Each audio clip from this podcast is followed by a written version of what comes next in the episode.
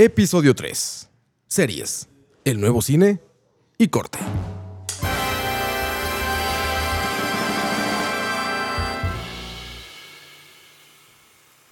La nueva tendencia de la producción audiovisual para las grandes masas, es decir, los grandes contenidos de consumo para todo el mundo, ha cambiado mucho, Diego, ¿no? Totalmente. Hablamos antes mucho, eh, en los buenos episodios anteriores hablamos de la relevancia de las películas eh, para la conciencia, digamos, de las, de, de- de las personas y por qué Hollywood y los Oscars y la Academia y todo esto de repente pues, no metió cosas como Babylon y todo eso porque sabía la influencia Exacto. que tiene el cine dentro del pensar de las personas, ¿no? Pero ahora resulta que la televisión vuelve a estar en boga muy por encima del cine, convertido en este modelo de las llamadas OTTs, over the top, Netflix, Exacto. plataformas de streaming en general, ¿no? Sí. Paramount Pictures, Amazon Prime, Amazon Prime, HBO, HBO Max, ya son cientos. ¿Cuántas pagas? Disney Plus. eh, ¿Cuánto dinero gastas pagando plataformas, Diego? No, yo por dicha tengo, somos tres hermanos y entonces lo que hacemos es dividirnos y compartirnos. Pero es buena idea. lamentablemente ya Netflix se puso detrás de eso y entonces creo que ya es más complicado el acceso. hay que pagar como un sobreprecio y ya te dejan exacto, compartirlo. Exacto, exacto.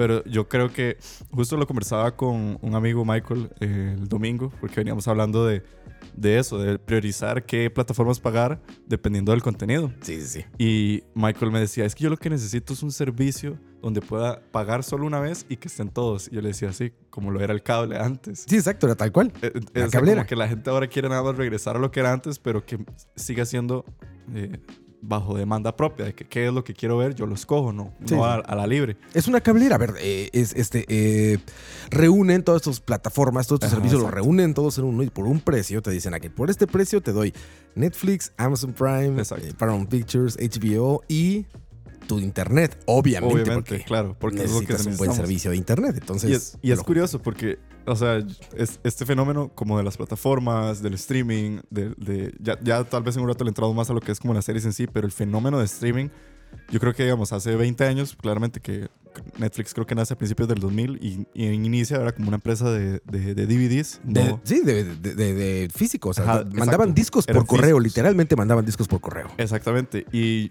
creo que era bastante absurdo o yo creo que en cualquier cablera jamás hubiera pensado que, que su industria iba a cambiar tanto en tan poco tiempo. O sea, estamos hablando que menos de 10 años para el 2010, ya creo que ya Netflix era una de las plataformas importantes. Sí, ellos lo sabían. De hecho, hay, hay una anécdota muy buena que, en la que hablan con, con Blockbuster y le dicen, oigan, Ah, cierto. asociémonos, asociémonos para hacer este, algo interesante porque tenemos este servicio que se habla. Blockbuster se ríe y dice, no, eso no va a funcionar. Ajá. Corte, ¿ah?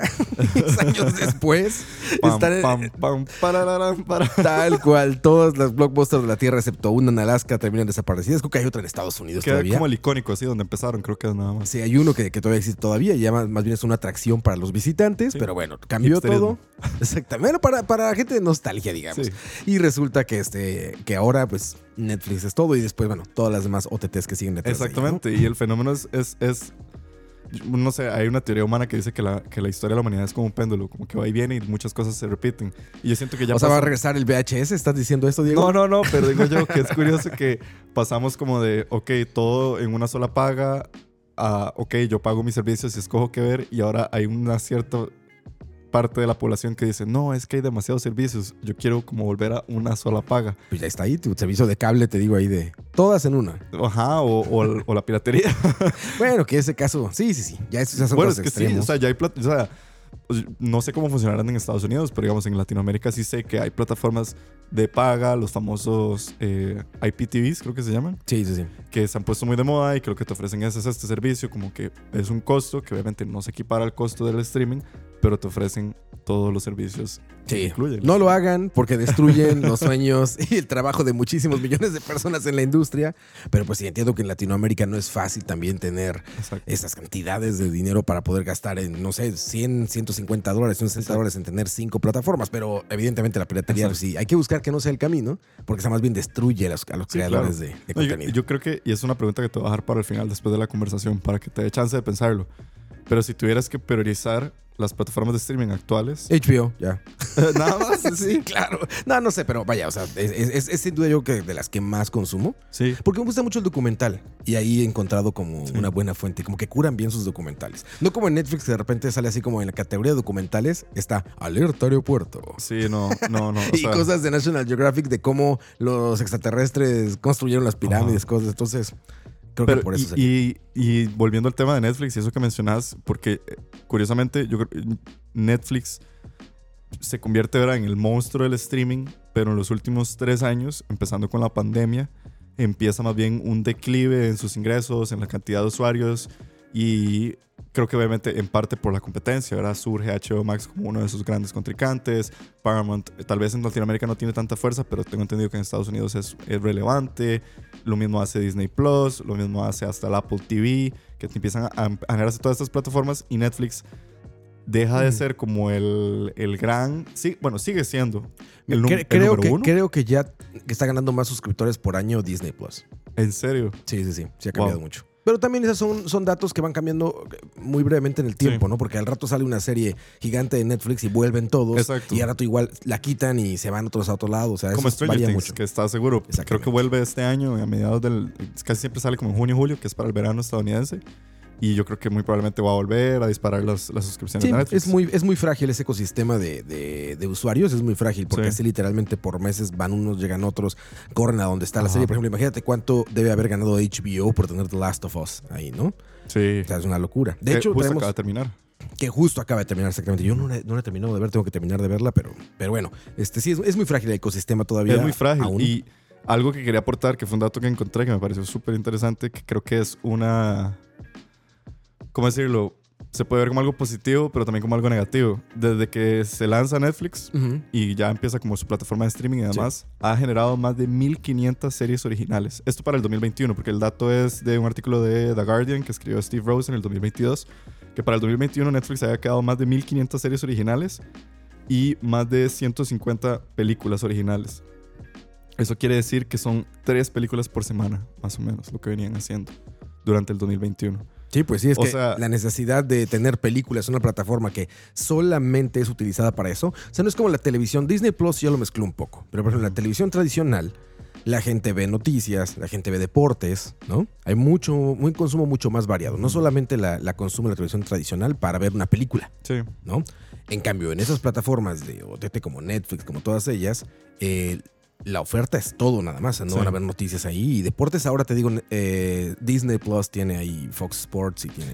Ah, bueno, sí, o sea, ya es, que es, es, es, es demasiado acelerado, creo yo, como ha cambiado todo el, el- el- la industria, porque ya incluso el- el- la- las transmisiones en vivo ya se lanzaron al streaming, o sea, lo vimos en los Oscars, los Oscars se transmitieron en vivo por HBO Max Sí, por HBO, sí. y ya, digamos, las plataformas de, de deportes, la NFL tiene su plataforma de deportes en línea, la NBA tiene su plataforma de deportes en línea, la Fórmula 1 tiene su plataforma de deportes en línea, el, el fútbol ya tiene ciertas, ciertas ligas, como se divide más por regiones y países, tiene sus plataformas en línea. No, y conviven, porque por ejemplo, yo pago en Disney Plus, veo también la transmisión internacional de la Fórmula 1. Imagínate. Pero aparte pago la plataforma de F1 TV para poder ver el data, este, radios de los equipos, todo eso. No, no digo, es, es- es un gusto que, que- que tengo y que digamos que lo hago porque me interesa mucho poder ver, Sí. ver esos datos. Pero ya comparten, vaya. sí, o sea, ya sí, estás sí. en dos, en dos plataformas, ya hay Fórmula 1, por ejemplo. ¿Y vos preferirías que todo esté bajo un todo, como lo decía nuestro amigo Michael? ¿O te gusta la idea de, de escoger todavía? No, sí me gustaría escoger. A ver, por precio es que me gustaría que estuviera todo junto. Por una cuestión Sí. de precio, porque pagamos Por demasiado. comodidad, sí. por plataformas, pero por, por, por consumo. De hecho, no sé, a ver, no, no, no sé si a ti te pase, Diego, pero hay veces en las que yo paso más tiempo buscando un contenido en esas plataformas que viéndolo. Totalmente, sí. Así es media hora de estar browseando y buscando y buscando y buscando qué voy a ver ahora. Eso es algo que, que es un. el- ¿Cómo se llama? Como mu- un, un síntoma súper recurrente. en- yo creo que en la mayoría de las personas lo que le llaman a la creatividad un insight. O sea, es algo que le pasa a todo el mundo y es, es el, el, el browsing, es estar buscando qué ver.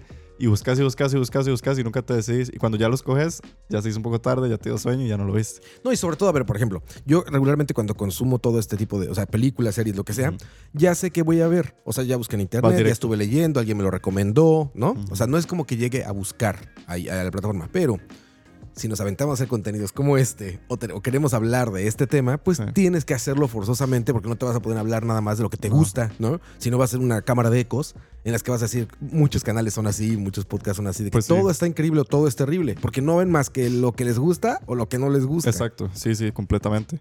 Y, y yo creo que también, bueno, vos que estabas compartiendo eso que te sucede de, de browsear y browsear y browsear, a mí lo que más me sucede es el por qué estoy pagando por esta plataforma.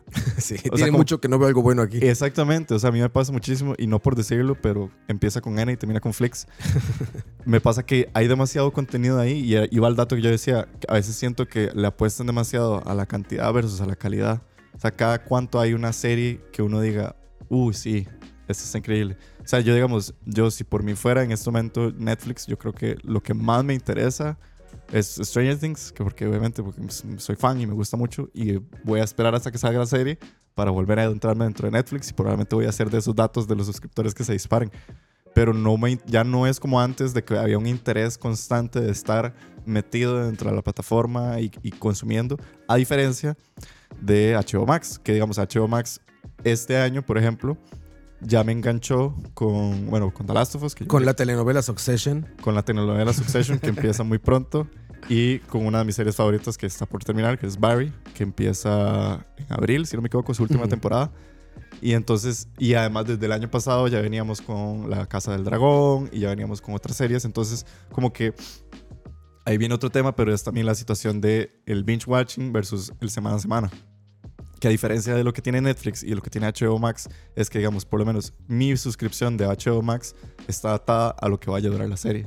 Y, por, y ellos las extienden domingo a domingo, semana a semana, cosas así. Entonces te obliga a estar amarrado al contenido y creo que te recompensa con calidad, diría yo. Espero. Sí, también porque es, es mucho más fácil, digamos. Bueno, a ver, cuando arranca la plataforma de HBO ya existía el, el- digamos, ese, ese, ese método de pago, digamos, extra. Ya existía. Todos pagamos, o muchos pagamos, la cablera y Y el extra, extra pagabas por HBO, HBO. claro. No estoy hablando de streaming, estoy hablando de cable. Sí, es, es histórico, es el método con el que subsistió HBO desde que nació. Y creo que HBO, ah, pucha, no me acuerdo qué significaba, pero era como eso, como que insi- la, la idea es de que tenés acceso al contenido de, de- de calidad desde tu casa. Sea, ellos ya lo habían pensado de cierta manera de la cablera, obviamente transmitido por televisión y no, era, no había como una manipulación como tal, pero HBO siempre tuvo como esa idea de tener un sello como de calidad, o sea, si era de HBO y, y lo podemos ver con una de las series más exitosas de la historia, como fue Los Sopranos. Sí, o sea, sí. que son, de- son series que la gente recuerda y es como, ah, sí, HBO, Sopranos. Sí, o- tiene lógica. O sea, el mismo, el mismo modelo económico te obliga a hacerlo. Porque si todos los demás no van a cobrar extra y tú vas a cobrar extra, tienes que dar algo extra. Es así de simple. Tienes que, por eso, eso te lleva a hacer una especie de curaduría de tus contenidos donde todos son buenos porque tienes que, que hacerlos muy bien porque si no la gente va a dejar de pagarlos, ¿no? Exacto. Entonces, eso, eso es como, como el modelo de que ha partido HBO. Y me parece que por eso ellos han como, logrado tener como ese sello de excelencia, digamos, que también no, no es una generalidad. También no, hay porque cosas también tienen series. que- exacto, también tienen series. Sobre todo ahora, que la gente consume tan rápido. Todo lo que decías, por ejemplo, a ver, eh, tardan un año y medio, dos años en hacer Stranger Things, eh, la, última, la última temporada, cuarta temporada, ¿no? Mínimo por una Bueno, serie de producción. tamaño, exacto. Exactamente. Un año y medio, dos años mínimo, más postproducción, mercadotecnia, planeación, todo eso, ¿no? Y conozco gente que la ve en un fin de semana, ¿no? Entonces terminan borrachos de Netflix, ¿no? Sentados y ¡pum! Vénganos tú, rey, ¿no? Vénganos todo para acá y Ocho episodios seguidos. toda la temporada. Ajá. Ese ritmo de consumo es bestial, porque obliga a las productoras y a las plataformas y a todo a tener que estar haciendo contenido para aventar para arriba. Y lo que sucede con esto es que tienes que empezar a bajar la barra de calidad y aceptar más productos, porque si no, ¿con qué llenas? Y los de al lado, los de la plataforma de al lado, van a mandar otra cosa de inmediatamente, ¿no? En este modelo, por ejemplo, HBO, como dices muy bien tú, lo diluye cada siete días, ¿no? Y eso provoca que la gente esté pegada Exacto. a la plataforma durante más tiempo, como sucedía con la televisión tradicional. Y una que yo creo que me pasa mucho con las series que son semana a semana y me pasa con series de HBO es que, por ejemplo, eh, hace poco me enteré que en HBO va a volver eh, eh, Perry Mason, que es una serie de HBO como de un detective y demás. Ok. Vuelve su segunda temporada y la primera temporada había salido, creo que fue como en el 2020. Entonces yo digo, cuando yo vi eso, yo como, suave, yo pensé que habían cancelado esta serie y ahora resulta que va a haber una segunda temporada, necesito refrescarme porque se me había olvidado por completo. Entonces como que también siento que el hacerlo semana a semana hace que los que manejan la distribución del contenido en HBO dicen, ok, vamos a tener de tales meses a tales meses, nuestro top va a ser Succession y nuestro segundo que va a ir detrás va a ser Barry. Y la siguiente, o sea, bueno, no sé si lo sabían, pero así más o menos lo manejan. O sea, ellos siempre tienen como un, lo que le llaman un top tier, que es como su serie principal, su, su headliner, después viene una segunda y después viene una tercera, y ahí van como tirándolas como las apuestas que ellos tienen al mercadeo y demás de que son las que les van a jalar más personas en ese Sí, es el contenido. orden de relevancias, no es, no es más que eso. El orden de relevancia que van a tener y los que vienen probando a ver si van a tener a ver si audiencias van a tener o no. audiencia. Exactamente. Que en algún momento, curiosamente, eh, Barry fue como generó su, su. cómo se dio a conocer. Porque cuando Bill Hader hace la serie de Barry, logra conseguir que Barry eh, salgan sus episodios después de Game of Thrones. Entonces, como que él, él siempre dijo, como, "Mae, fue como un, un gran gancho que me regaló HBO de que una serie tan grande como lo era Juego de Tronos, después de que terminara Juego de Tronos, podía enganchar a cierta población que dijera, como, "Suave, toque, voy a dejar mi HBO ahí puesto, a ver qué sigue, y salía Barry, y entonces enganchaba a la gente. Entonces, este tipo de series que HBO apuesta, pequeñas y demás, puede que algunas tengan éxito, pero también pasa que algunas se diluyen y se pierden entre las masas, y entonces pasa esto de que dos años después vuelve a salir una segunda temporada de una serie que pensaste que se había cancelado, porque se pateó y se pateó y se pateó, y es como, ok, ya me perdí. Y también tiene mucho que ver con el consumo, porque me parece que no es una generalidad. O sea, cuando tú estás hablando es de que tú no te enteraste que estaba. Pero te apuesto Sí. que hay superfans que están atentísimos y dicen, no, claro, ya sabía que venía y sabía quién Sí. estaba trabajando y que el director no sé qué y que están casteando a no sé quién, ¿sabes? Sí, por estar tal vez más clavados. Ajá. Sí, porque son, como te digo, es lo que te digo que pasa cuando, cuando estás nada más viendo una plataforma. Que Mm, me parece que creas burbujas y cajas de eco sí. en la que crees que todo es eso. Ajá. Y hay gente que dice, no, hombre, si yo voy por la temporada 5 del Chavo en Blim, ¿no? voy por los entonces, ¿qué? Siguen, siguen poniendo el Chavo. Pero bueno, este, es lo que me parece interesante, te digo. Y yo por eso la realidad es que, es que como que intento como ver muchas plataformas Mm. para no quedarme en eso. Porque si no Sí. me pasaría eso, digo, de, de estar nada más en HBO o nada más en Netflix Y- o nada y más. sí, sí. Ahora que está el Criterion Channel o que está Movie, también hasta la pasas haciendo eso y luego cuando platicas de qué platicamos, ¿no? Exactamente. O sea, a la gente con qué, de qué, qué puedes recomendar o qué le puedes, qué le puedes eh, comentar y- interesante. Y es, yo creo que también para, para el, ¿cómo decirlo? El fenómeno famosísimo del FOMO también está muy presente Claro, que en la gente. básico, ¿no? Y es, es algo que si la gente empieza a hablar de tal serie y no estás metido en esa serie o no la estás viendo, empiezas a sentir ese FOMO y es como, no, entonces tengo que verme Sí, obligado eh, a pagarlo para poder ver y ver de qué están hablando. El FOMO, para antes que nos sigan acribillando, estoy seguro que va a pasar. FOMO está en, son siglas en inglés Ajá. y es Fear of Missing Out. Exacto. ¿No? O sea, el miedo de quedarte fuera de algo. Exactamente. No es nada más, es simplemente ansiedad social. Ansiedad y querer participar de un grupo social. Entonces, si todo el mundo está hablando de The Last of Us, yo tengo que verla porque si no, no voy a poder si hablar fuera de, con ellos exacto. en el trabajo, ¿no? Exactamente. Es, eso, eso va por ahí. Y eso, es, acabas de tocar un, un punto importantísimo de las series hoy en día, ¿no? Que su mercadotecnia te obliga a eso. Pues sí, porque es que son inmediateces. O sea, yo siento que el. mm, Tras de que obviamente vimos empapados de las redes sociales, pasa un episodio, por ejemplo, de The Last of Us un domingo, y el lunes y el martes estás viendo, o hasta el mismo domingo en la noche estás viendo ya qué memes, qué tweets, qué screenshots, qué videos, qué highlights, qué discusiones, qué conspiraciones de lo que pasó en el episodio. Y la gente está comentando, y si es mainstream, todavía más. O sea, uno recuerda lo, lo catastrófico que fue la última temporada de Game of Thrones, pero a pesar de lo catastrófica que fue, la gente la estaba hablando. Entonces uno le dice, bueno, tal vez se fue mal, mala calidad del contenido, pero fue mainstream, la gente lo estaba conversando, estaba en el tope de las bocas de muchísima gente, estaba en todas las redes sociales. Entonces es curioso que este FOMO, este miedo a estar desactualizado y demás, también te obligue a consumir el contenido. Y yo te quería preguntar, ¿cuál fue la última serie que viste por FOMO? O sea, que dijiste, uy, me estoy quedando fuera. Más que, no, no sé si fue literalmente como ansiedad social de por verla, pero me recomendó mi esposa muy, muy tarde Game of Thrones, justamente. claro. O sea, me la recomendó en- cuando empezó la, última temporada. Ajá, La octava. Ajá, cuando empezó la última. Entonces, literal, no sé en cuánto tiempo. Yo creo que en un mes vi todo. O sea, en un mes vi todo. Y, me Eso gustó sí es bastante. eso sí es quedar borracho de contenido. No, no, no, fue una locura. Y fue porque me pareció muy interesante. Sobre todo los valores de producción me parecían increíbles. Que, Sí.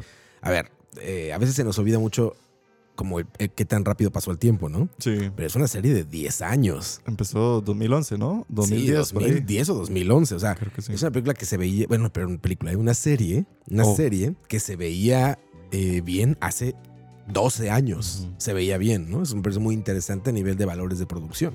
Sí. Muy filmada, poco postproducción. Sí, tiene mucha- postproducción, pero me refiero a que en sus inicios no todo fue pantalla azul y pantalla verde y- Sí, claro. y gráficas generadas por computadora. ¿no? Sí hubo mucho de filmar en las locaciones. Las locaciones son increíbles. Sí. Entonces, No, era, la, la estrella y la gran apuesta de Cheo, entonces todo su presupuesto estaba ahí como 100%. Y te digo, y en una, en una serie que dura 10 años, la transformación de las audiencias, el crecimiento de muchas audiencias y el conocimiento propio de tu serie, pues te da herramientas que muy pocos llegan a tener, porque Sí. hay series que se cancelan eh, en seis meses. Claro. ¿no? Y otras que, pues, el producto pasa de moda, por así decirlo. Aquí, pues, los dragones y los castillos y las telenovelas o los melodramas que nos ponían Sí. en esa historia, pues no iban a pasar de moda. Sigue, el melodrama sigue funcionando Sí, desde sí. hace un siglo. ¿no? Y eso también es, es otro de los de las enfermedades de las plataformas de streaming, que por ejemplo me pasó muy recientemente, que eh, cuando cancelan una serie que querías que tuviera por lo menos un final o que querías ver qué pasaba. Me pasó con los creadores de la serie de Dark, que son, eh, es una serie alemana eh, creada con, por medio de Netflix. Dark sí fue una serie que terminó, de hecho la recomiendo mucho. Es una serie de tres temporadas, una historia como de sci-fi muy interesante por si les interesa. Los creadores, después del éxito de Dark, igual amarrados a Netflix, hacen una serie que se llamaba 1914 o 1900 algo. Era como una fecha. Y Netflix la estrenó, eh, si no me equivoco, fue este año o a final del año pasado. Y obviamente tuvo solo como el pegue de la gente que era fan de, de Dark. Pero en, en su generalidad, como mainstream y demás, no pegó. Y ya cancelaron. O sea, no va a haber segunda temporada. O sea, a pesar de que la primera temporada termina con su clásico Cliffhanger, Sí, sí. no vamos a tener un final. Y ya los directores salieron a decir que ya están trabajando más bien en otro proyecto, están trabajando en otra cosa completamente. Entonces también esta, esta situación del streaming, de que tenés que estar al tanto y que el contenido se tiene que consumir tan rápido y la gente está tan, tan atenta y comentándolo tanto, puede hacer que una serie que se lance en cuestión de un mes, ya los ejecutivos son como, no, no funcionó, lo siento mucho, el que sigue. Entonces es como, esta inmediatez también provoca ansiedad social porque yo creo que a mí, de hecho, esa noticia me agüevó porque te, te sentías como, como lástima por un proyecto, por una idea, tenía mucho presupuesto, había mucho casting, era una Ujú. serie que de hecho esta serie, la, la, la, la, la que se canceló, estaba en español, estaba en inglés, hablaban alemán, hablaban en sueco, o sea, todos los personajes dentro de la misma serie, o sea, era una, una idea muy loca, muy masiva, y pues no jaló y se canceló. Y hay otras series que tal vez para uno consideraría que no son tan de calidad, por no decirlo, como, no sé, Emily in Paris o cosas así. Que, que eso es Y eso muy, sí y es muy subjetivo, es muy subjetivo, Pero sí, ¿no? es muy subjetivo. Regularmente le decimos calidad o buen gusto a lo que te gusta a ti. No, sí, el- ¿No? el- la televisión y más este tipo de televisión, al igual que el cine, como le dijimos en el primer episodio, siempre va a ser subjetivo. O sea, a como, por ejemplo, La Casa de Papel, que fue increíble y a muchísima gente le encantó y una gran serie. A mí, pues, me pareció, la primera temporada me pareció súper cool y ya después no, no, no quise seguir viendo porque me sentí que se volvió más y más y más y más y más. Pero no tengo nada en contra de la gente que la terminó o que la sigue viendo o que sigue siendo fan y que es, la consumen como el, como el gran asunto. Como también conozco gente que ahorita que fue el fenómeno de The Last of Us, Mm. conozco gente que no le gustó The Last of Us. Bueno, Sí, sí, claro. una persona que no está aquí presente, Dani, él dice que no le gustó. O sea, o sea no lo atrapó, él, él no, no fue algo que lo enganchó. Entonces también pasa eso. O sea, algo, no necesariamente porque sea mainstream, tiene que ser bueno para vos. Sí, no, eh, esa es, la, esa es la base de todo. O sea, te digo, siempre eh, eh, juzgarte con el buen gusto, pues es tu gusto, nada más. Contar lo que es de calidad o no, fuera de cosas técnicas, pues es totalmente subjetivo, ¿no? Técnicamente sí puede ser, porque técnicamente se puede decir, esta está bien filmada, esta está mal filmada, el audio de esta está bien, el audio de Sí. esta está mal. Eso sí puede, ser- puede decirse como mal. Más valores de producción o menos valores de producción, o mayor calidad de producción o menor. Ajá. Pero en gustos, pues es, una cosa totalmente subjetiva, ¿no? Y mira, justo por eso, eh, me gustaría que viéramos este dato, por ejemplo. Hasta, esto está actualizado hasta más o menos finales de 2021, porque son datos oficiales nada más. Ok. De las, de las, este, eh, eh, de las plataformas que Ajá. dan data, ¿no? Las 10 series de televisión más vistas hasta ese año, que hay que entender que esto puede eh, caducar muy rápido porque eh, ha crecido mucho. Sí, y por ¿No? la misma inmediatez que En hablamos. dos años. O sea, esto está como hasta hace más o menos dos años de actualizado, ¿no? Las más vistas en ningún orden particular. Stranger Things, de Netflix. The Witcher, de Netflix. Bridgerton, de Netflix. The Crown, de Netflix. Wow. The Mandalorian, de Disney Plus. Game of Thrones, de HBO Max. Narcos, de Netflix. Orange is the New Black, de Netflix. The Handmaid's Tale, de Hulu. Y 13 Reasons Why, De de Netflix. Netflix. Wow. Esas eran hasta dos años, hasta hace dos años, un poquito más de dos años, eran las series más vistas en la historia de la televisión por streaming o por, por, por, este, por plataforma, ¿no? Sí. Luego, este otro dato, por ejemplo, la más vista de la historia, hasta ese momento igual, era Bridgerton, ¿ok? Era La serie más Bridgerton, vista. era la- hasta ese momento, la que tiene más views. Y, y aquí hay, hay que, hay que hacer entender eh, algo. Bueno, aquí dice que eh, Netflix dijo que tuvo 82 millones de cuentas viéndola en sus primeros 28 días de transmisión. Wow. O sea, en el primer mes que se transmitió Bridgerton, 82 millones de cuentas la reprodujeron. Wow. Es una brutalidad, ¿no? Sí. Es- es- es- eso es muchísimo. Pero hay que entender también que en el streaming, no todo, igual que en todas las redes sociales y demás, un view no quiere decir que vieron toda una serie, o toda una película, o todo un video, o todo un TikTok, o Sí, bla, no, bla. Es un clic. Es un clic. Exactamente, es un clic. Entonces, eso, ese dato es un poco, pues, medio engañoso, ¿no? Pero, por ejemplo, hay un dato mucho más certero de Nielsen, que Nielsen es una compañía que se encarga a medir audiencias en el mundo, de radio, televisión, publicidad, de todo, ¿no? Y Nielsen, lo noté que dijo, en junio de, de 2022 dijo, eh, es que ve el dato, e- e- es brutal. 5.100 millones de minutos de visionado de las cuatro temporadas de Stranger Things. 5.100 millones de minutos. Ajá. O sea, 83 millones de horas. Fue lo que se reprodujo las primeras cuatro temporadas de Stranger Things. En tu- o sea, ¿en el año pasado o en tus- desde que empezó Stranger Things? Hasta junio de 2022. Wow. Hasta junio de, 20 de 2022, ¿no? Sí, es la gema de Netflix. Cuando mides por minutos, tiene mucho más lógica, porque ya no nada más es un clic. O sea, muchísima gente pudo llegar, darle un clic y, Y quitarlo a los dos minutos porque no le gustó, no le Exacto. atrapó, a los 10 minutos o al primer capítulo, lo que sea. Cuando, cuando lo mides por duración de- del view, ahí tiene mucho más sentido. ¿no? Entonces son 83 millones de horas. Mm. Wow. Ese, ese, mis- en ese mismo momento sacaron, para que te otra idea, el dato de la de Obi-Wan, Ajá, la de Disney Plus. Que solamente tiene una temporada, pero Obi-Wan tuvo nada más mil millones de minutos contra Ah. 5100 millones de minutos de Stranger Things. Claro, una serie de cuatro temporadas versus una, pero igual es, es Sí, un dato que ese sí yo creo que refleja muy bien eso que vos decís. O sea, la gente de verdad sentada consumiendo el contenido. Y Stranger Things es definitivamente la, el, el diamante que tienen ahorita o el as bajo la manga que tiene Netflix. Pero es curioso porque volviendo como tal vez como al tema como del, del cine y también de la televisión, porque eso es algo que incluso se ha, es- se ha medio diluido en la conversación de que, que tanto lo- las cosas que hace Netflix o también HBO Max y demás se vuelven ya hasta cierto punto de la calidad de cine o de la magnitud del cine o más relevantes que el cine. O sea, estamos hablando de que hace... ¿Cuándo fue Roma? Roma fue hace cuatro años. A ¿Cuatro años? decir 18 creo. O el 18 o el 19. Pero cuando... Bueno, no fue... 2018 salió. 18, correcto. sí. Roma salió en 2018, sí, cuatro, cu- casi este año va a cumplir cinco años. Wow, qué rápido. Volando, ¿no? Volando. Yo la tengo muy fresca porque acabo de comprar el soundtrack. Ah, muy bien. Sí, sí. Muy cool. muy fan. Pero, o sea, que me acuerdo, o sea, es, es la más reciente que recuerdo, pero yo sé que antes hubo otras. Yo creo que había una que era como, eh, como africana, que se llama, creo que se llamaba Children of the Nation o algo así. Mm. Pero como que en el- este momento en que Netflix empieza como a decir, ok, ya no quiero ser solo series, quiero empezar a adentrarme en el cine, quiero empezar a meter plata en el cine y empieza a meter presupuesto en el cine, empieza a atraer las masas del cine, diciéndoles, hey, va, con la plata que tenemos nosotros, podemos competirle de tú a tú a los grandes estudios y empiezan a entrarle, empiezan a entrarle. Entonces también como que se empieza un poco como a diluir esto de que de las plataformas versus el cine versus la televisión. Y es, es un tema súper interesante de si el, como dicen, la misma...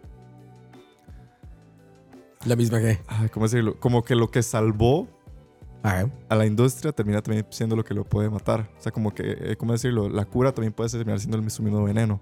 En el sentido de que la gente ya empieza más bien a decir como, no, es que ya no quiero ir al cine si de por sí van a estar en streaming. Que que van a llegar a la televisión, a la Exacto, pantalla en casa. Y estamos hablando que ya son, es, es muy poco tiempo. O sea, las películas salen en el cine y estamos hablando que en tres meses ya están en streaming. Y uno es como, ok, me pasó con las películas de los Oscars. Hubo muchas de las películas de los Oscars que no tuve que ir al cine a verlas porque ya estaban en plataformas, en diferentes plataformas. Ya se podían alquilar, ya se podían ver por medio de streaming, no sé qué. Entonces también es el, el tema del streaming va muy, aunque uno no lo quiera o aunque la gente los quiera separar, va de la mano con el cine. O sea, las series y el cine ya están a tal punto que yo creo que van de la mano, las los líderes de producción y hasta los mismos directores. Hay algunos que ya están trabajando en proyectos de, de televisión o están trabajando en proyectos de cine. Entonces es, es cool, es interesante, yo creo, ver hacia dónde va este, este movimiento. ¿Cuánto Sí, va a durar? Parece que la línea es más difusa que nunca. O sea, ahorita la línea entre televisión y cine Antes tiene que ver nada más con. Pues tiene que ver, que ver más con que sean episódicos. Porque, a ver, también las películas tienen secuelas y precuelas y demás. Pero no tan marcados como el episódico de una serie, ¿no? Por los valores de producción ahí están. Como tú dices, los actores ahí están. Los directores ahí Directores están, ahí están. las casas productoras ahí están. Las mismas salas de cine, las mismas salas de cine tienen sus, sus plataformas. Hay Cinepolis Click, por ejemplo, ¿no? O sea, las mismas. serio? Claro, por supuesto. Wow. Sí, sí, sí. O sea, te- eh, eh, ha, llegado a ser tan grande ese mercado que han tenido que entrar en eso. De hecho, eso sería otro, para otro capítulo, pero Cinepolis Click creo que está a punto de cerrar, o ya cerró, o quitó alguna, eh, quitó una gran parte de su, de su Ah. cineteca, digamos, de su, de su de su biblioteca No- no- de no jaló. contenido. La verdad lo desconozco, no paso tanto tiempo en México, entonces no sé qué haya pasado, pero vi mucha polémica de eso. Pero bueno, eh, eh, evidentemente, te digo, todo va junto con pegado y es. La línea es muy difusa ahora. Es, es, es- o sea, es, es- Esa misma incertidumbre genera como un poquito como de, de- No solo de ansiedad, pero también de emoción por ver lo que viene. Porque, por ejemplo, tal vez mucha gente sienta como tristeza decir, no, que es que el cine va a morir y no sé qué. Digo, no, tal vez lo que está pasando nada más por un proceso de evolución. Para los que somos fans, de, por ejemplo, de las películas de Quentin Tarantino, el año pasado fue súper emocionante escuchar la noticia de que Quentin va a hacer su primera serie. Está empezando a escribir su primera serie, que si no me equivoco se la va a eh, patrocinar eh, Amazon Prime. Y es donde uno dice, ok, qué cool, o sea, crecimos por muchos años siendo fans de las películas de Quentin Tarantino. Ahora vamos a ver qué puede hacer él con más presupuesto, con más tiempo, más tiempo en pantalla, claramente. Con más no sé- tiempo ya, que hagan más cortas, tres horas. Once Upon a Time in Hollywood. Y cuando leí la novela, cuando leí la novela, dije, esto daba por una película de seis horas. O sea, una maravilla de editor quien le dijo a. Tarantino, córtale. Entonces es, es, es, es muy, muy chido, es muy emocionante pensar en, la- en las cosas en las que pueden seguir avanzando. Por ejemplo, digamos, David Fincher, un director que a mí me fascina, lo hemos mencionado creo que en uno de los episodios pasados, la relevancia de Social Network y demás. Tuvo una serie que lamentablemente se canceló, pero fue súper, súper buena, que era Mindhunter, que fue cuando Netflix lo atrajo y le dijo, ok, hagamos esto. Y después él también entró a Love, Death, Robots, que era una serie animada donde él creo que trabajó en ciertas historias y demás como que también eso nos permite como ilusionarnos un poco en que tal vez estos artistas que nos gustan muchísimo, como no solo tienen que ser directores, también pueden haber directores de fotografía, pueden haber actores y actrices que tal Sí, sí. vez ya en, el- en la- en la gran pantalla no tienen tanto éxito, pero de repente tienen un rol muy relevante en una serie y, y ¡pum! se dispara su carrera. Entonces, es difusa la línea y creo que en vez de tenerle miedo a, a que el cine, bueno, a que el streaming se coma el cine, yo creo que más bien es, es en, en pensar positivo y emocionarnos por lo que viene, porque creo que va a estar muy chido. Sí, tienen, a ver, digo, la relevancia es, es inmediata. ¿verdad? Datos, mira, datos duros tal cual. Según Collider, ya hablando ahora de series nuevas, ¿no? De las Ajá. series más recientes. The Last of Us, eh, hasta este mes, tenía 21.3 millones de views. De viewers. Bueno, de viewers, de personas viéndolo, ¿no? De, de audiencia. The White Lotus, que está muy buena, por cierto. Ah, La HBO Max. La temporada 2 terminó en diciembre del 2022. Estaba en 15.5 millones de. House of the Dragon, que yo ya no la vi. Esta especie de precuela, Precuela de, de Juego de Tronos, de, sí. de Game of Thrones. eh, acabó en 2020 octubre de 2022 y tuvo 29 millones. Euforia, que tampoco la vi, Me recomendó Dani. Creo que a Dani le ha gustado. A ti Sí, te no, sí, gustado, la- ¿no? la hemos visto. Muy bueno. Euforia terminó en febrero de 2022 con 19.5 millones. Estamos hablando desde el momento en que se transmite el último El último capítulo. episodio. Ya de ahí se va sumando, ¿no? Sí, se acumulan O sea, las vistas y. Se acumula ya la equipa al real, ya no puedes como tener un control tan exacto. Por eso no me gusta como dar tantos datos como, ¿cómo decirlo? Como de, como de box office, que es muy claro, que te Sí. dicen, este, la taquilla de este fin de semana ya, aquí es difícil porque o son cuentas, o son minutos, o bla, bla, bla. Y esto va en contraste también con el, el dinero que cuesta hacer las series. Porque también, a ver, lo mismo que decíamos, una serie que se consume en un fin de semana pudo haberse producido en dos años. Sí. ¿Cuánto cuesta hacer eso? ¿Cuánto cuesta producir series y cuánto pueden ganar? Bueno, imagínate estos números, digo, ahí te van, otros números. Las series más caras. Me me siento como el meme del mae que solo le tiran números. Todos los números, yo también me siento así, que estoy leyendo medios, me siento Ok. así. The Lord of the Rings, de Amazon, Ajá, la de Prime. la de Amazon Prime. 450 millones de dólares la primera temporada De costo. de costo. 450 millones de dólares. The Crown, de Netflix, no, de las más vistas de la historia. Más de 130 millones de dólares por temporada. Pero fíjate el brinco de 450 a 130, ¿no? Menos de una tercera parte. Wow. Bueno. Eh, Game of Thrones de HBO Max, 100 millones de dólares por temporada. En sus últimas temporadas. Fue, eh, evidentemente fue incrementando Sí, el costo, porque sí. aparte en 10 años la economía cambió mucho también, ¿no? Exacto. Entonces, Y, y fue creciendo en relevancia. exactamente, así. Entonces hay que tener eh, eh, muy eso en cuenta, ¿no? Sense8. ¿Llegaste a ver Sense8? No, o sea, no la he visto, pero sí sé cuál es, la recuerdo. Yo llegué a ver algún capítulo y demás, no me llamó la atención, pero me parece que estaba bien. Eh, 108 millones de dólares en total. Wow. Esta, esta, por ejemplo, la cancelaron. Sí, y- Esta serie pero creo que fue después, prometido. Creo que después hubo como un movimiento como para que regresaran e hicieran un cierre, ¿no? Exacto, como que hicieron algo para decir, no, regrésenla, regrésenla. ajá. Y ya no sé qué sucedió, ¿no? Pero bueno, está 108 millones de dólares en total, que era, era bastante ambiciosa a nivel de producción. En varios Things. países. Marco Polo, no, todavía no estaba ahí. Wow. Marco Polo, es que eh, seguramente el dato es enorme también, pero no tengo el dato. O sea, Sí, no, no- sí. no encontré una publicación que dijera tanto exactamente. Ajá. Netflix más receloso. Marco Polo, de Netflix, 90 millones de dólares en su primera temporada. Y solo duró una temporada. Una Y, temporada nada y más. curioso porque recuerdo que el fenómeno de Marco Polo de Netflix, cuando salió, eh, los ejecutivos la vendían como la competencia de Netflix contra Game of Thrones HBO. O sea, querían que fuera como el, el- el- la insignia de Netflix versus, H- versus Game of Thrones en ese momento de HBO. Sí, sí. Y tome, fracasó. no, no había manera, ¿no? Pero y aún así, 90 millones de, por temporada que, que no resultaron. Sí, todas estas series de época y demás tienen muchísimos gastos de producción, Sí. ¿no? Vestuarios, viajes, eh, muchos géneros por computadora. Muchos chroma keys y todo esto. Y, y también pasa con, con, digamos, también pasa con otras series que terminan dando el salto al cine, como lo pasó con eh, Peaky Blinders, que no sé si has alcanzado a verla. sí, claro. Eh, Es Sí, muy sí. cool, muy chiva, también de una serie de, de época. Muy interesante la historia, la recomiendo. Y la, la serie arranca y en este momento su, terminó su última temporada como serie, pero la historia va a terminar con una película que ya creo que se produjo y está pronto a salir. Entonces arrancaron haciendo serie, serie, serie, serie, serie. Y el, como la gran noticia fue que, ok, no vamos a hacer una temporada final, sino que vamos a hacer una película donde se cierre todos los arcos de la historia. Entonces también es interesante como ese fenómeno de, de- de- de la forma en la contar las historias eh, te, te abre muchísimo el abanico de opciones a la hora de cómo quieres contar una historia, de cómo quieres reflejarla. Sí. Entonces es, es un fenómeno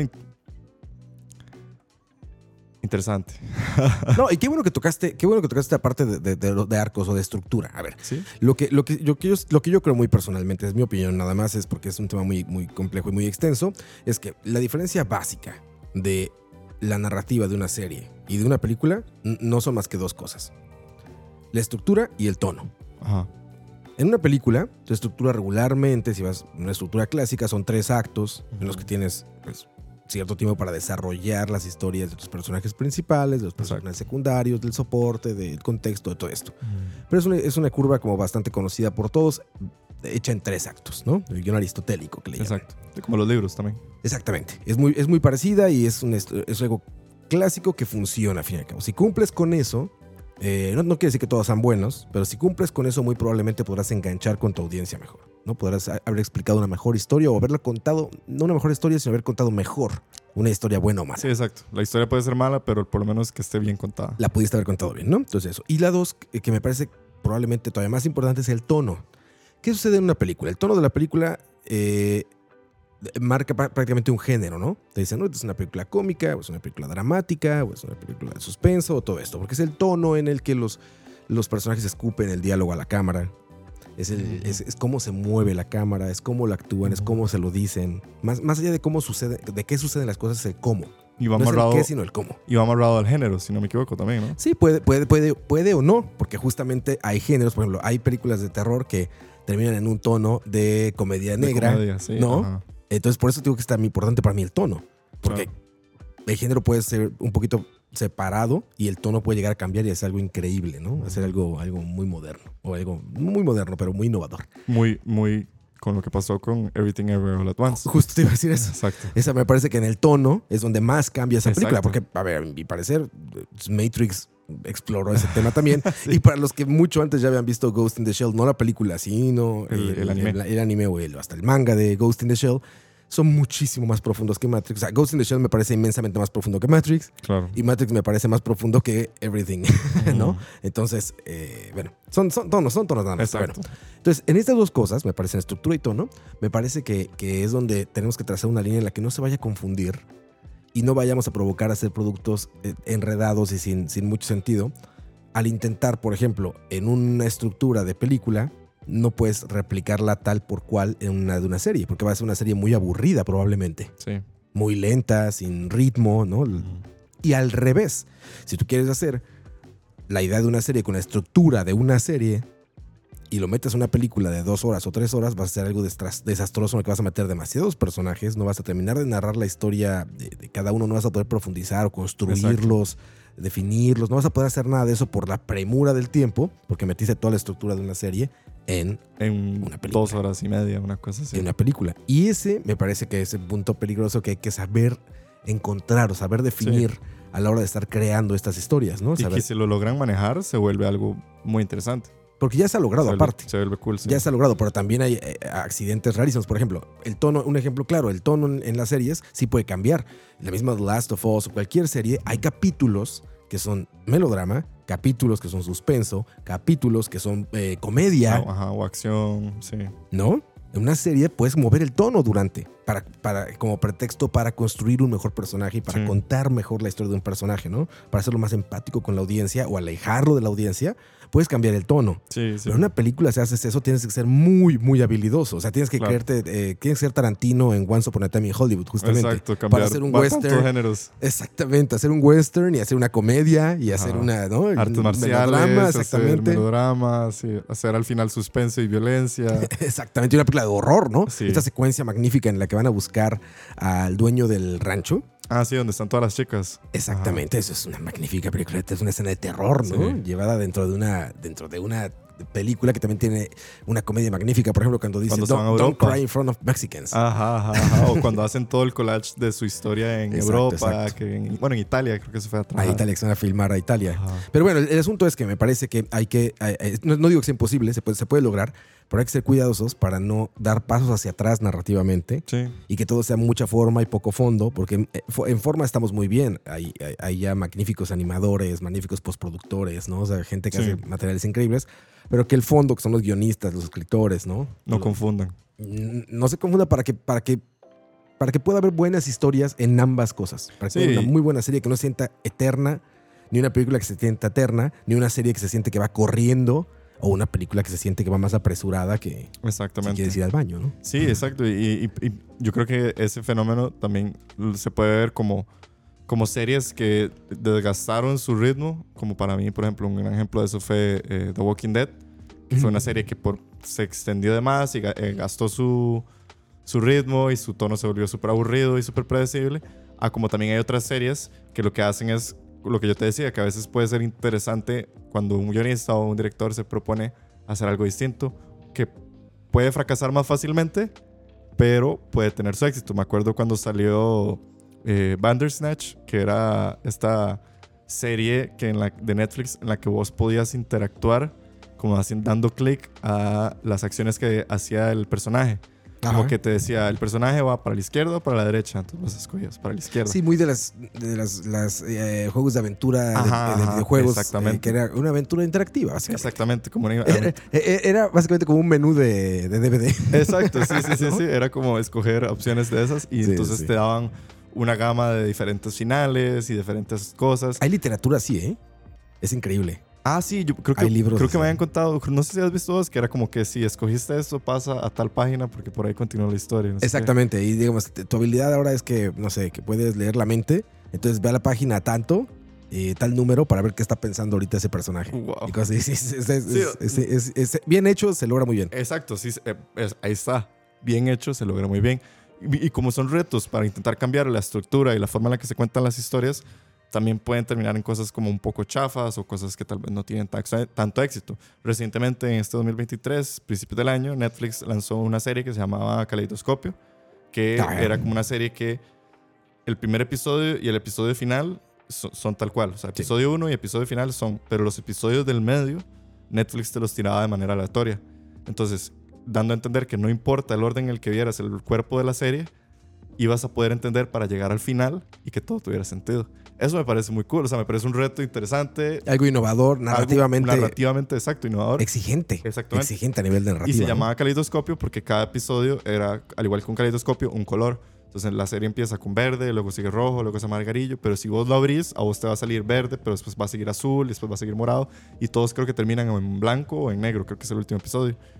Y ese tipo de retos, ese tipo de, de, propuestas que hacen las plataformas de streaming, me parece muy cool a veces. O sea, está bien hacer el clásico semana a semana o hacer el binge watching, pero cuando te proponen algo así de vez en cuando distinto, su- suena bien, suena, cool, suenan retos que para los guionistas yo imagino que no debe ser...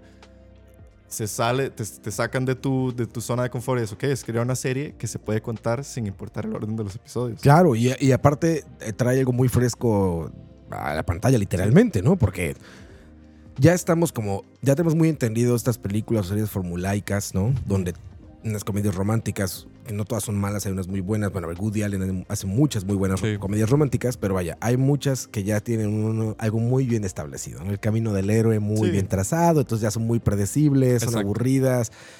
Este tipo de ejercicios de narrativa Son pueden, traer- pueden, pueden fracasar y traer algo terrible, aburridísimo y mal hecho, o pueden ser un ex- es- exacto, o pueden traer una cosa maravillosa que digas, esto es lo que estábamos esperando todos, ¿no? Exacto, sí, sí.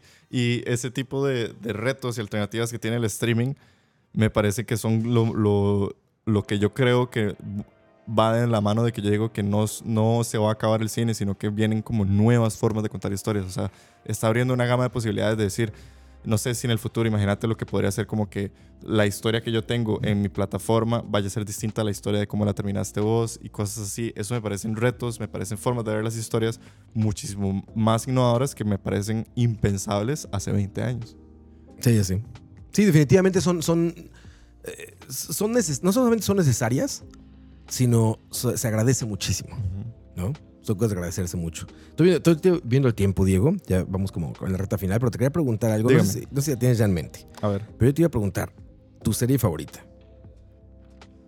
híjole. La tienes ya en mente si no empiezo yo para dejarte pensar, porque yo Mi sé que es una, es favorita. una pregunta que yo mismo pude resolverme porque antes del programa haciendo el guion pensé un poco en ello y sé que no es ok, fácil. ya, ya la tengo. ¿Cuál es? How I Met Your Mother. How I Met Your Mother, ok. Un sitcom. Pero Sí, es que, sitcom.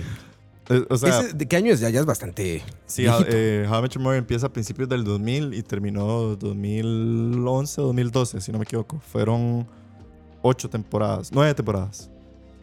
Es muchísimo. Es, sí, y Yo he visto muy poquitos capítulos de eso. Mira, si dicen nueve temporadas, 208 eh, episodios y se lanzó en septiembre 19 de 2005. 2005 y terminó 2012, creo, ¿no? O 11.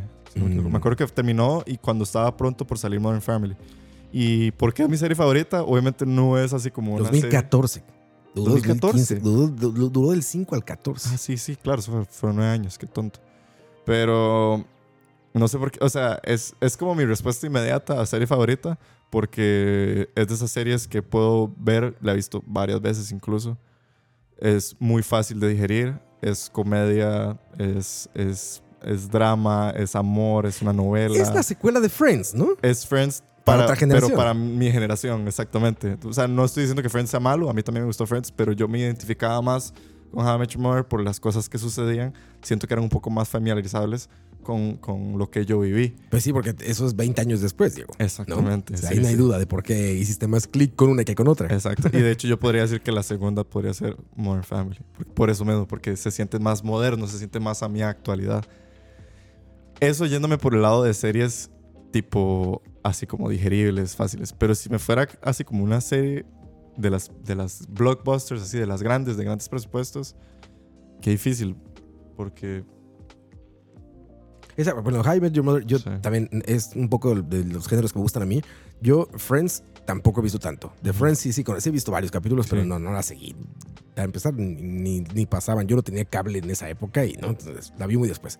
Pero bueno, este, How I Met Your Mother, lo conozco por los memes más que por la serie. O sea, he visto un par de capítulos y ya, pero sí me queda muy claro que son pues, réplicas una de otra con otro tiempo y todo eso. Y eso no quiere decir que estén es mal. una fórmula, sí. Ajá, y no quiere decir que estén mal, están muy bien, evidentemente, ¿verdad? Están muy bien porque son ultra famosas. Claro, no es- son medio famosas, son si la serie ultra duró nueve años es por algo. Por algo, exactamente. Pero tienen un estilo como muy, muy, muy marcado. Y, y la que dices de Modern Family, la vi un poco más. Eso me llamó mucho la atención porque evidentemente sí, sí trazaba narrativamente lo que era una familia moderna, ¿no? Sea, hablaban de temas que no estaban hablando en la televisión en ese momento, No. y de migración, y de etcétera. O sea, era como decir un poco el, el, esta es una familia también. Ajá. Y para el conservadurismo norteamericano, me parece que era un mensaje más profundo del que podría parecer. Exacto, y es curioso porque cuando uno ve el efecto de Modern Family, o sea, cuando ves Modern Family hoy, es, es como, ah, sí, de- claro, está hablando, o sea, es más normal las cosas y los temas que están tocando, pero cuando uno se ve y ve el año en que sale Modern Family, me dice, wow, estaban un poco adelantados a su época, creo yo, o sea, como que anticiparon un poco los cambios en la Sí, sociedad. sí, estaban que hablando de venían. cosas. Entonces, Hay, hay unos episodios, bueno, en la segunda temporada, por ahí hay episodios también de, de hijos de, de diversidad sexual, por ejemplo, Ajá, ¿no? sí. Y de- no solamente étnica o, El matrimonio racial. gay y demás. Exactamente, sí, sí. exacto. Sí, sí, estaba, estaba, estaba adelantada. Creo yo también coincido en eso. No la vi toda, vi pocos capítulos, Es pero buena, creo que está adelantada, sí. Eh, La recomiendo y si les gusta como ese estilo como de eh, lo que le llaman mockumentary, les va a encantar. O sea, los que han visto The Office entienden lo que es esto como de las entrevistas en medio de la narrativa y que parece que los están filmando como si fuera tipo documental.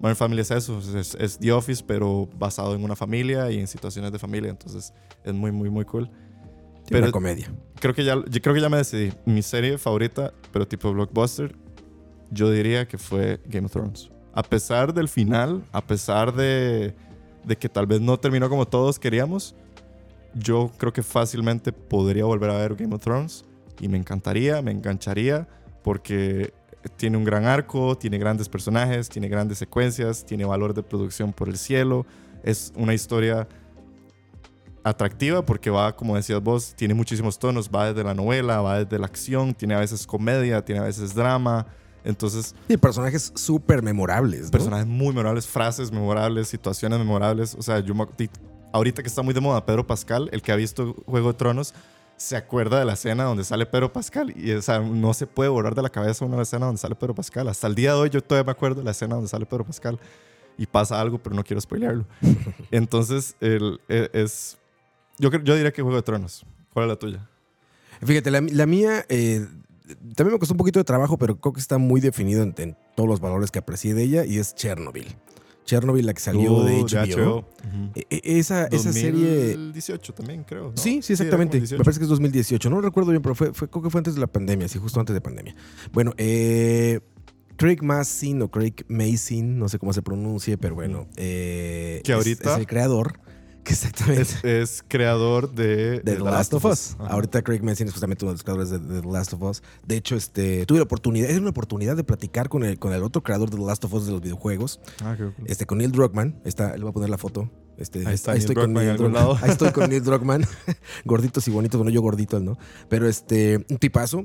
Y, u- y- y posterior a la creación de Chernobyl, justamente Greg Messing se, se, se une a Neil Druckmann como creador de, de The Last of Us, ¿no? Pero bueno, regresando a Chernobyl, evidentemente ya con el nombre sabes que es basado en el accidente nuclear eh, que sucede justamente en Chernobyl. en justamente el territorio que ahorita está peleado entre Ucrania y Rusia. Es justamente es como una zona conflictiva. Una de las zonas de esas. Pero bueno, eh, esa serie eh, eh, me, provocó, me juntó, para mí Chernobyl juntó lo mejor de un documental con lo mejor de una ficción. Con una fotografía 100% cinematográfica, ¿no? Una, fotografía de ficción o una, cámara que, que, se sentía como un documental ficcionado. Sí y las actuaciones me parecieron maravillosas, maravillosas, de actores que yo no había seguido mucho sus carreras, entonces fue una gran sorpresa, fue una gran sorpresa encontrarme con nuevas caras, ¿no? Sí, no, no había muchos actores famosos, creo, en Chernobyl. Sí, no estaba este Jared Harris, que es este Legasov, que es uno de, los principales, ¿no? Eh, magnífico, una... Eh, yo lo conocía nada más por Mad Men, y en Mad Men lo hace magníficamente bien, pero creo que en Chernobyl llega a su cúspide de lo que lo he visto, ¿no? Una historia escrita de tal manera que tampoco alarga los capítulos. Y a pesar de que ya sabes cómo termina la historia. O sea, eso me parece brillante. O sea, ya todos sabemos la historia de Chernobyl pero lo logró hacer interesante. Sí, te vuelven a contar la historia de Chernobyl. Yo había muchísimas cosas que no sabía de Chernobyl. Hay, hay videos increíbles que ahorita vamos a poner unas imágenes acá encima, donde eh, se ven las comparaciones de las escenas con las fotografías reales. Ah, sí. Y es una maravilla lo que hicieron a niveles de diseño de producción, en cómo calcan prácticamente... Como un documental, la modernidad. Sí, como un documental. Y lo más maravilloso que me pareció de esto es que en pocos capítulos logran eh, hacer un arco que para mí es perfecto que te lleva a conocer a los personajes hasta donde los tiene, tienes que conocer para ser empático con ellos y luego darles un final, luego darles una solución a sus problemas, una solución a su, problemática y a su vida y a todo, sin tener que ser breve ni largo. O sea, para mí esa serie me parece que tiene todo lo, que necesitaba y nada más. Se habla mucho... Formato de miniserie. Tal cual. Se habla mucho de que eh, en, en editar no se trata, eh, la perfección en la edición no se trata como de ver qué más le pones para que se entienda. Una idea o se cuenta una historia. Se trata de ver hasta dónde puedes quitar, hasta dónde puedes reducir algo para que se entienda perfecto y para que sea lo mejor de su expresión. Me parece que Chernobyl es una serie que, logra exactamente eso. Logra quitar todo lo innecesario y dejarlo en el número perfecto de capítulos de la duración perfecta, con una historia increíble que aparte pues es una historia real, digamos, es ficcionada. o sea, que, que, sea real es, es lo más chocante. Sí, sí. Pensar que sí pasó, porque hay, momentos de la serie que parecen ficción. Sí, que tú dirías, no, no hay manera de que esto haya sucedido en la vida y sí real. pasó así. O sea, cuando yo me acuerdo, pues, spoiler pero cuando salen los obreros que están trabajando desnudos porque hace demasiado calor, uno dice, nah, eso no fue así. Y después sí es, no, o sea, sí, eso sí pasó. O sea, son de esas cosas que uno dice, ¿En qué momento? Claro, estamos hablando de 1985 y... El 86. El 86. Y cuando uno lo ve reflejado es, es increíble que, fuera verdad la forma en que cuentan la historia. Concuerdo con vos, creo que Chernobyl definitivamente es una serie que, que atrapó muchísimo a la gente de sorpresa. Yo creo que eso fue el factor también súper interesante. O sea, nadie esperaba que una serie como Chernobyl, porque habían salido los trailers, me acuerdo, en el momento era de las apuestas de HBO y todo el mundo era como, bueno, estábamos más interesados en Game of Thrones porque Game of Thrones en ese momento estaba en lo más y mejor. Y era como, bueno, Charlie, vamos a ver. Y como que semana a semana, otra vez el factor de semana a semana, fue como ganando relevancia y ganando relevancia y ganando relevancia. Y para cuando llega el final de temporada, todo el mundo es como, ¿vieron el final de temporada de Chernobyl? O sea, como que ganó como un grupo, un empuje de audiencia súper interesante. Sí, fue. Y le dio, le dio mucho millaje a Craig. Se nota ahora en The Last of Us. Por supuesto. Se nota todo lo pasó. Se nota, se, nota como la, confianza que le, que le, tienen ahora para trabajar estos proyectos gigantes. Y de nuevo me da mucho gusto que HBO logra hacer estos proyectos inmensos, ¿no? Pero bueno, ya llegamos al final porque ya se nos acabó el tiempo. Diego, muchas gracias. No, gracias a todos, eh, gracias a vos, Roa, y, y, esperamos a todos que les haya gustado el episodio. Recuerden, porfa, seguirnos en las redes sociales, en Instagram, en TikTok, ya en Spotify y en YouTube. Ahí nos pueden estar siguiendo, eh, tanto en YouTube como en Spotify pueden encontrar los episodios completos y en TikTok y en Instagram lo que estamos haciendo es subir ciertos extractos de situaciones y de temas y siempre nos sirve que de boca en boca nos compartan, nos den share, se lo compartan a sus amigos, a personas que les pueda gustar el episodio. Eso siempre nos va a ayudar un montón. Sí, nos sigue muchísimo más gente en TikTok porque evidentemente se consume material más, más, Más breve y demás, pero algo sí. que les digo, por favor, hasta viendo la cámara se los digo, sí, escúchenlo, el programa completo en las plataformas de audio o véanlo en YouTube si quieren, porque tiene mucho más contexto y a veces las ideas cortadas se sacan de contexto y pierden Sí. información o se vuelven poco interesantes. Entonces, hay algunos comentarios luego de, pero entonces, ¿qué tiene que ver esto? Bueno, es que no escucharon la idea completa, ¿no? Es- Es, Claro. como un, es como, una- como un, como un anzuelo el TikTok. Exacto. Pero escuchen los programas completos. Muchas gracias, Diego. Yo soy Oscar Roa y nos vemos o nos escuchamos en el siguiente episodio Ajá. de este plática, de esta bonita plática. No de cinéfilis, de cinéfilos, ¿eh? Exacto. No de cinéfilos, sino de gustosos de Exacto. cine. Y corte.